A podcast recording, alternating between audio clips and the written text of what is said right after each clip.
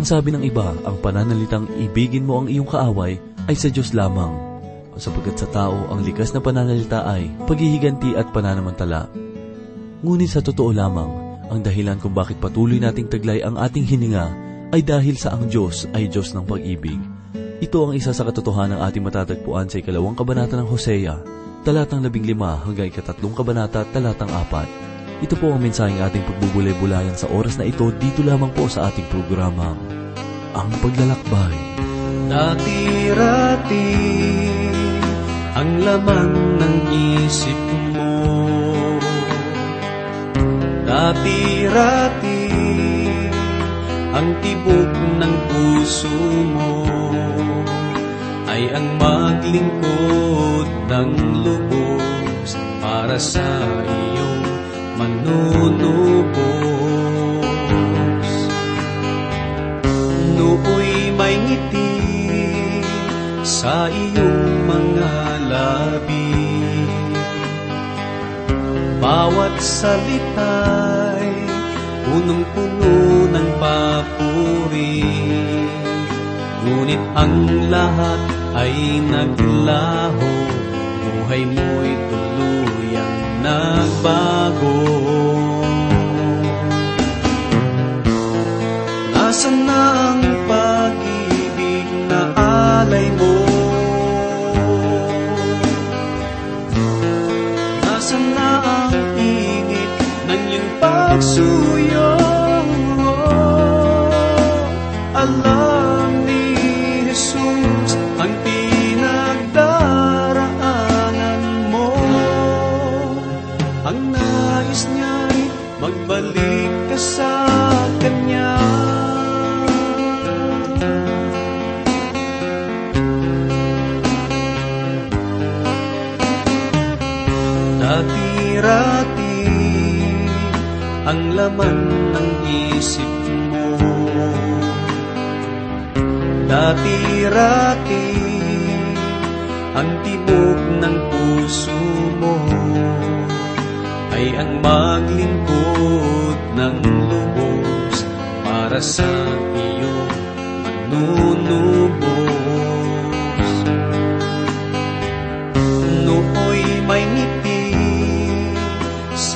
Iyong mga labi.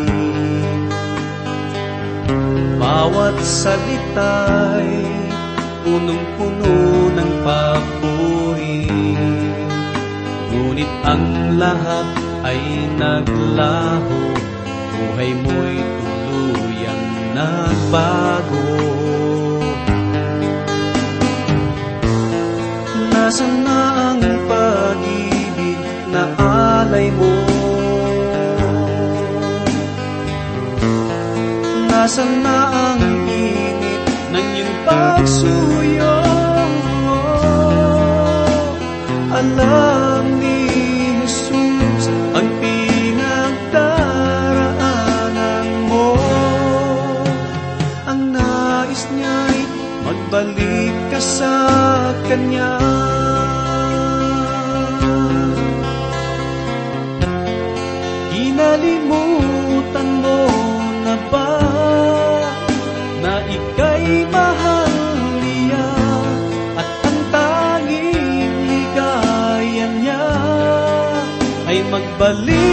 Sa Kanya.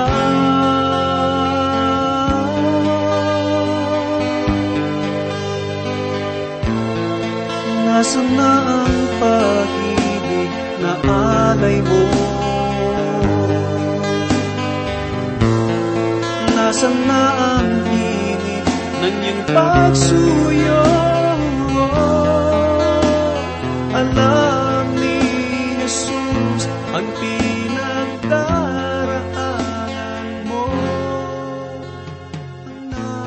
Kamusta po kayo mga tagapakinig ng ating palatuntunan?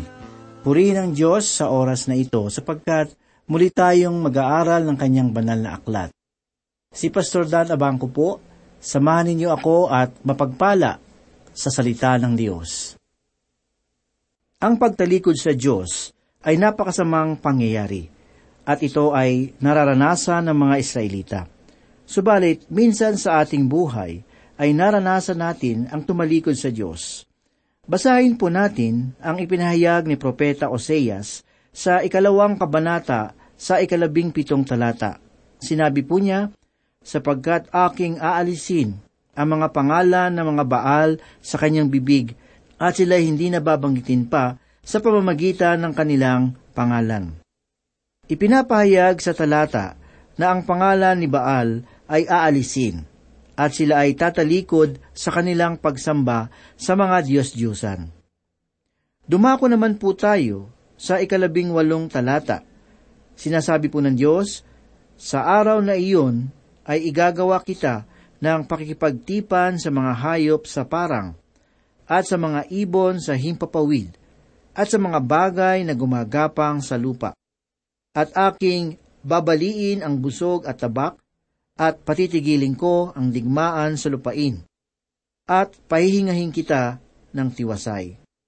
Sa kanilang lupain noon, at sa ating lugar ngayon, ay mayroong panganib na malilipol ang iba't ibang uri ng hayop, at ang iba pa sa mga ito ay wala na. Nilikha ng Diyos ang mga hayop, at inilagay sila dito sa daigdig.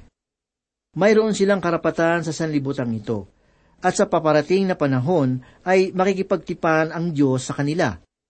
Sa darating na panahon na tinatawag nating milenyo, na kung saan ay makikita natin ang leon at ang tupa ay magkatabing hihinga at magpapahinga. Sa ating panahon ngayon, kung hihinga na magkatabi ang leon at tupa, ay tiyak na kakainin ng leon ang tupa.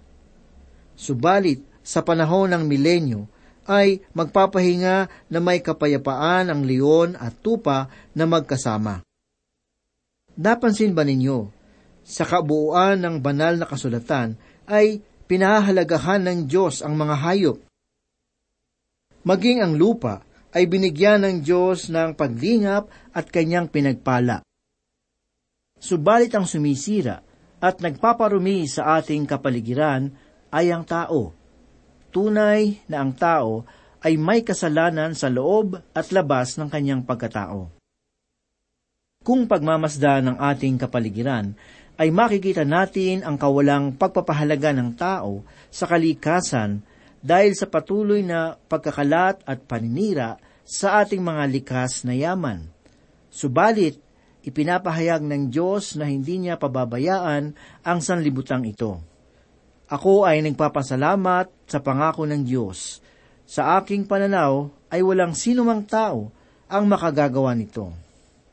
Ipinahayag naman po ni Propeta Osias sa ikalabing siyam at ikadalawampung talata ang ganito, At gagawin kitang asawa ko magpakailanman, gagawin kitang asawa ko sa katwiran at sa katarungan, sa tapat na pag-ibig at sa kaawaan, gagawin kitang asawa ko sa katapatan at makikilala mo ang Panginoon. Makikita natin ang dakilang bagay na sinasabi sa mga talata.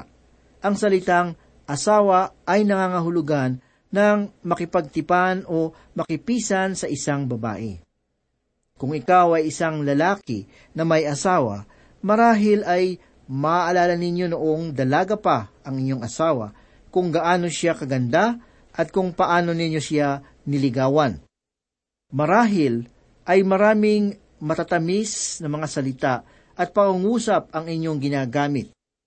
Naalala ko rin ang mga panahon noong ako ay magtapat ng pag-ibig sa aking sinisinta.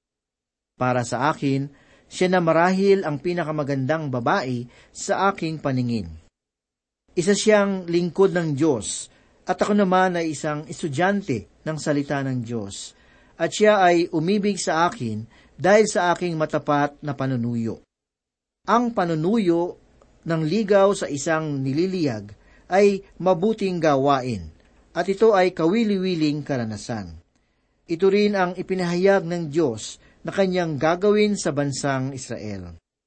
Ito ay napakagandang larawan kung ating pagmamasdan Ipinahayag ng Diyos sa bayang Israel na gagawin kitang asawa ko sa katapatan at makikilala mo ang Panginoon. Paano ito gagawin ng Diyos? Sinabi niyang, gagawin kitang asawa ko, magpakailanman.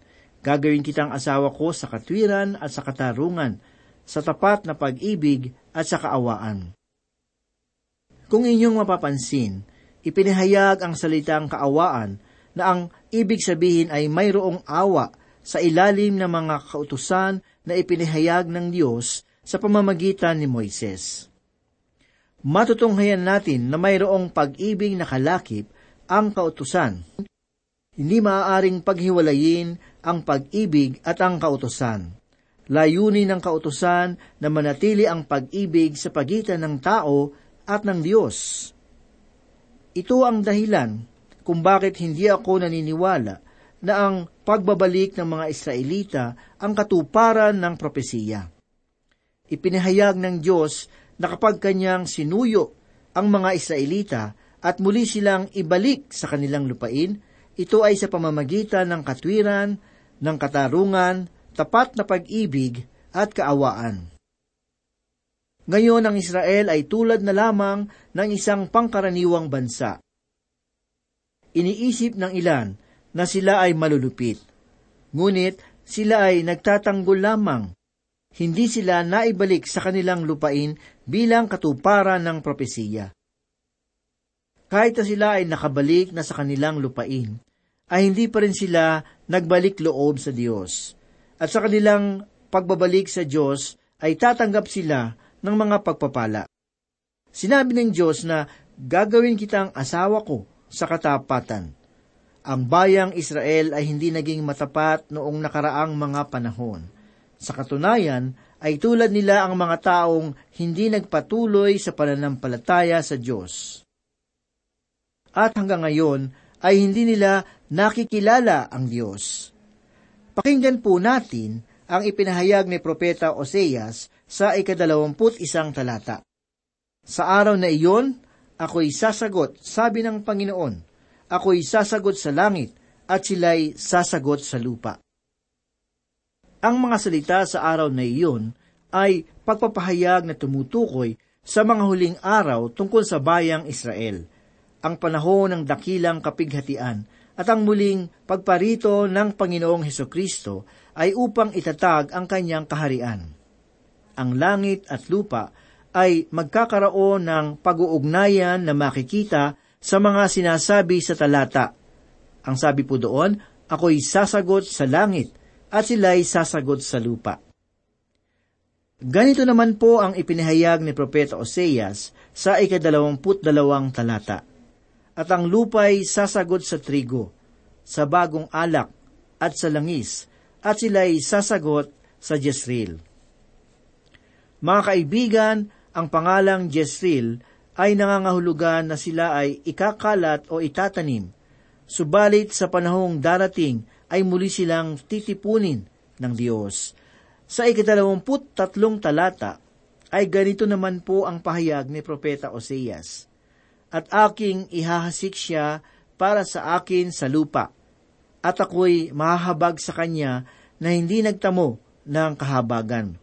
At aking sasabihin sa kanila na hindi ko bayan, ikaw ay aking bayan, at siya'y magsasabi, ikaw ay aking Diyos. Ang mga pahayag sa huling dalawang talata ay lihim na paggamit sa pangalan ng mga anak ni Gomer. Hindi lamang sila titipunin ng Diyos, kundi sila ay hindi na magiging si Loruhama, na ang ibig sabihin ay kahabag-habag na bunga ng pagbibili ng panandaliang aliw ang Diyos ay nagkaloob ng habag sa kanila. Sa ating panahon, ang Israel ay si Loami, na ang ibig sabihin ay hindi ang aking bayan. Ngunit sa darating na panahon ay ipapahayag ng Diyos na kayo ang aking bayan at kanilang ipapahayag na ikaw ang aming Diyos. Mga kaibigan, sa pagkakataong ito ay hindi pa nila ipinapahayag na hindi sila nanunumbalik sa Diyos. Ang propesiyang ito ay para sa darating na panahon. Mga giliw na tagapakinig, sa pagkakataong ito ay lilipat naman po tayo ng pagbubulay-bulay sa ikatlong kabanata Makikita po natin sa kabanatang ito ang muling pagtanggap ni Propeta Oseas kay Gomer na kanyang asawa. Bangamat nalalaman ni Propeta Oseas na ang asawa niyang si Gomer ay napatunayang hindi naging tapat sa kanya, ay inutusan siya ng Diyos na muli niyang tanggapin. Basahin po natin ang sinabi ni Propeta Oseas sa unang talata ng ikatlong kabanata. At sinabing muli ng Panginoon sa akin, Humayo ka uli, ibigin mo ang isang babae na minamahal ng kanyang asawa, bagamat isang mangangalunya, kung paanong iniibig ng Panginoon ang mga anak ni Israel, bagaman sila'y bumaling sa ibang mga Diyos, at gustong-gusto ang mga tinapay na may pasas. Binanggit sa bahagi ng talatang ito ang mga salita na humayo ka uli, ibigin mo ang isang babae, na ang ibig sabihin ay mahalin mo siya bilang iyong asawa. Sinabi rin na minamahal ng kanyang asawa. Nagpapahiwatig ito ng pag-ibig ni Oseas kay Gomer, bagamat siya ay hindi naging tapat sa kanya. Sinasabi rin sa talata na ating tinatalakay ang ganito, bagamat isang mangangalunya kung paanong inibig ng Panginoon ang mga anak ni Israel, bagaman sila'y bumaling sa ibang mga Diyos, at gustong-gusto ang mga tinapay na may pasas.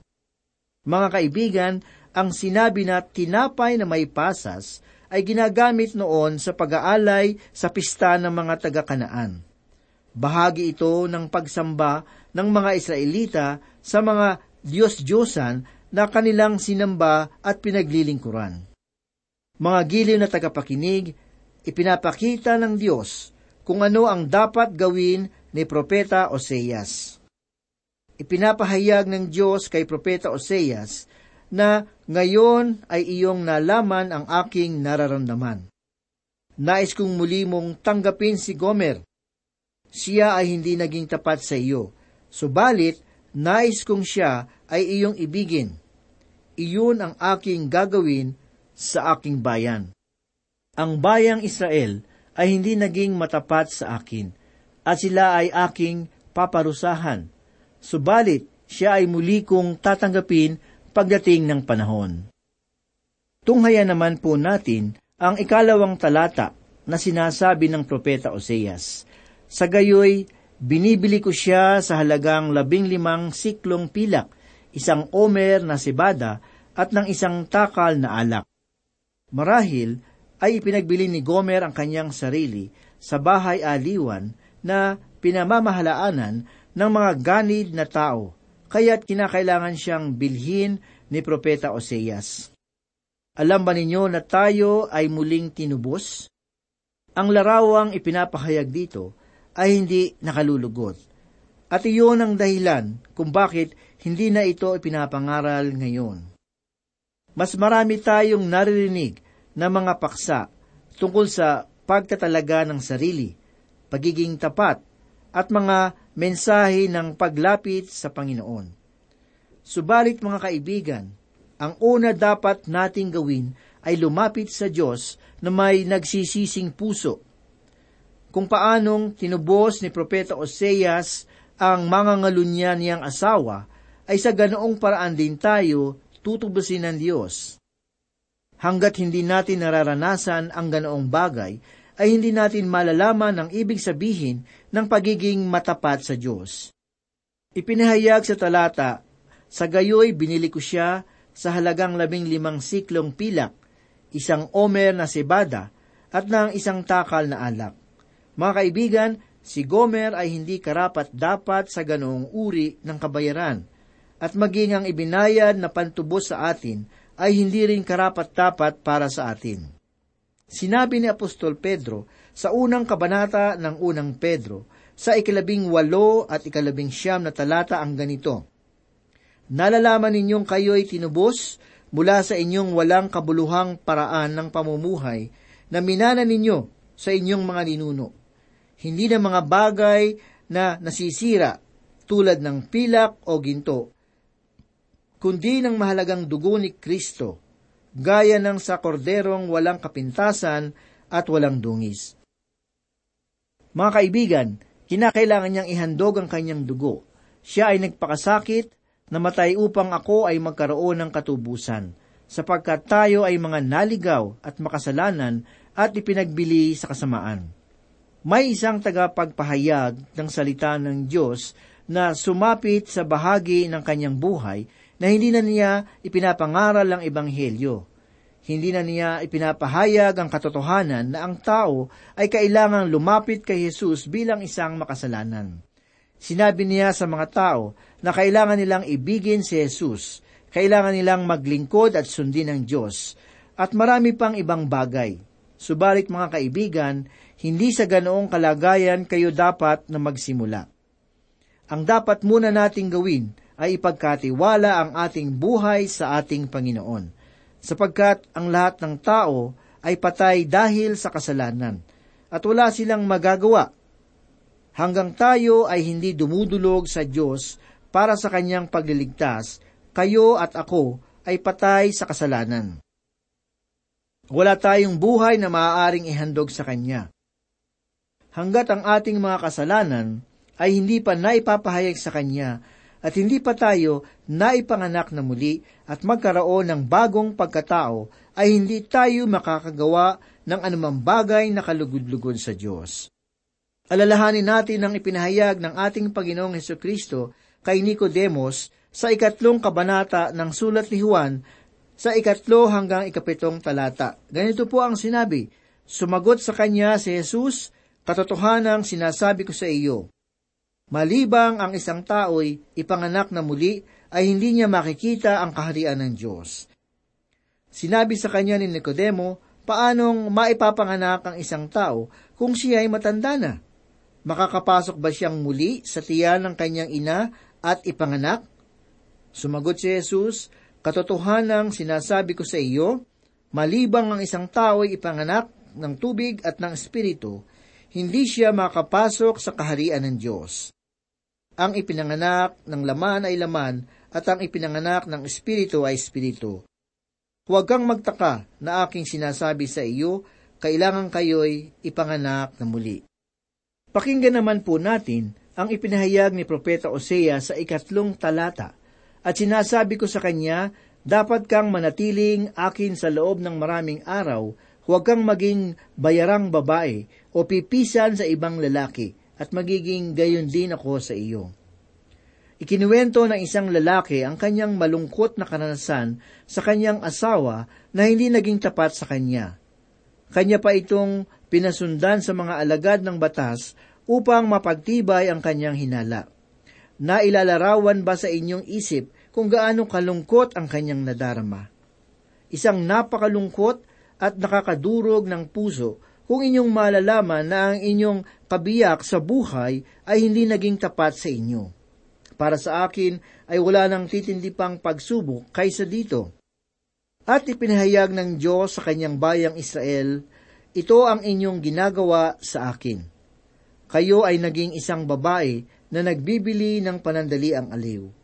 Tinatawag ninyo akong Panginoon, subalit kayo ay patuloy na sumasamba sa mga Diyos-Diyosan kayo ay tumalikod sa akin at hindi na naglingkod pa.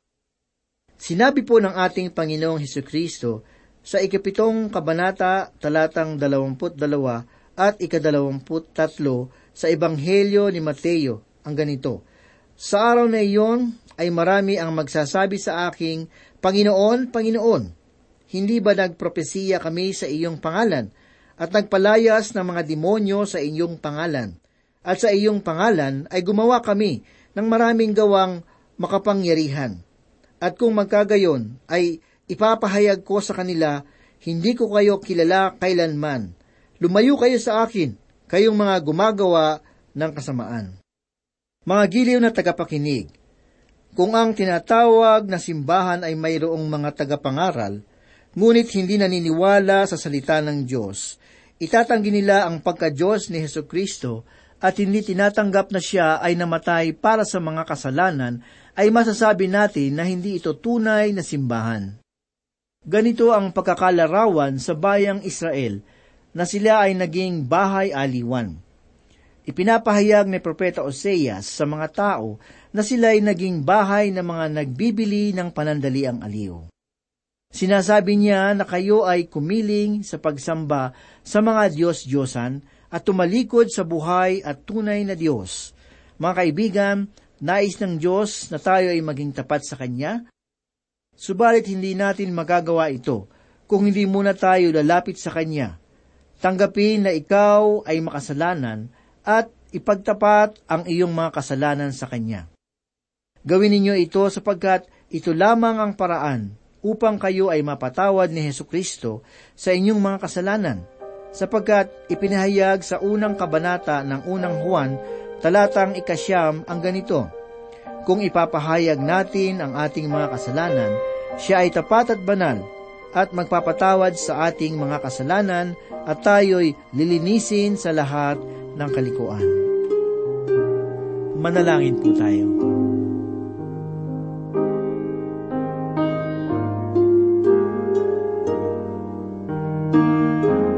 Salamat o Diyos sa pagkain ng aming kaluluwa na nanggaling sa iyong mga salita.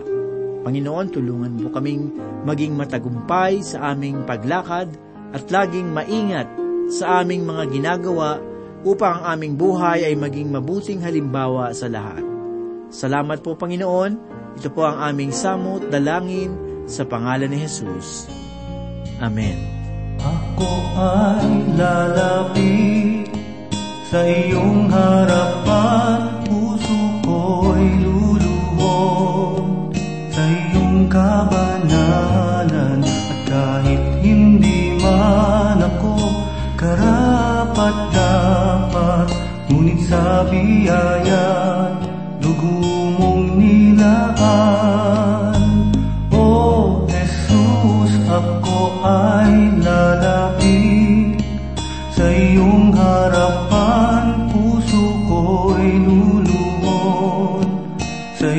kabanalan At kahit hindi man ako karapat dapat Ngunit sa biyayan dugo mong nilaan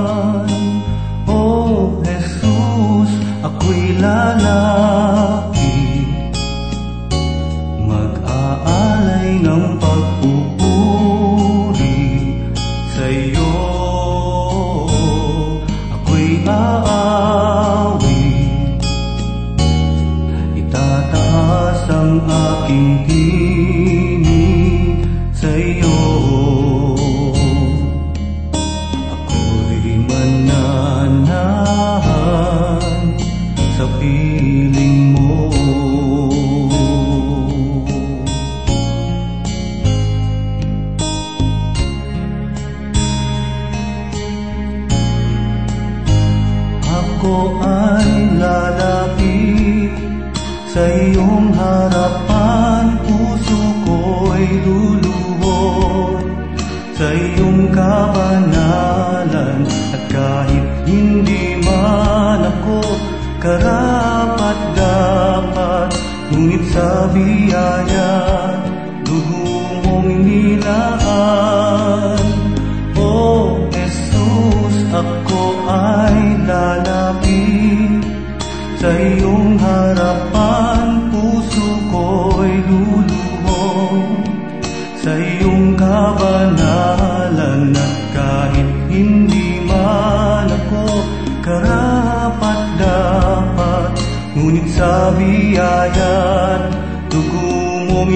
na